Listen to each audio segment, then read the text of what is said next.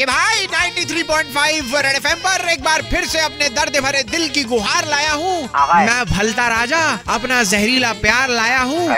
कि लगता है अब तो जब जब देश में कभी भी ईमान बिकेगा। हाँ। कि लगता है कि जब जब अब तो देश में कभी भी ईमान बिकेगा उस पर भी 18 परसेंट या 28 परसेंट जीएसटी लगेगा।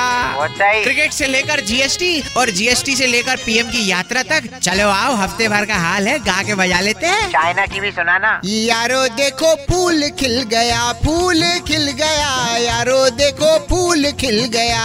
कौन सा फूल? ये अंग्रेज़ी नहीं हिंदी वाला फूल है। और हिंदी में ट्वीट कर करके बढ़ा लिए अपने एक million followers on Twitter Israel के पीएम तो बहुत कूल है। बेंजामिन साहब। भूल है। ये चाइना की बहुत बड़ी भूल है हाँ। कि भारत से जबरन उलझ रहा है। आँखें तो पूरी खुलती नहीं फिर भी हमें घूर रहा है। अपन आजकल चीनी कम ले रहे हैं। यारो देखो फूल खिल गया फूल खिल गया यारो देखो फूल खिल गया।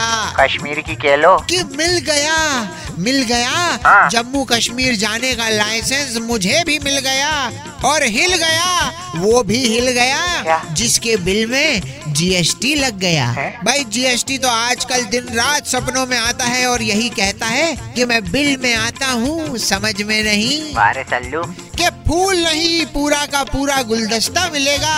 लगता है भारतीय महिला क्रिकेट टीम को ही विश्व कप मिलेगा। सही है। और मिलेगा। भारतीय क्रिकेट टीम के लड़कों को एक सुयोग्य कोच ज़रूर मिलेगा।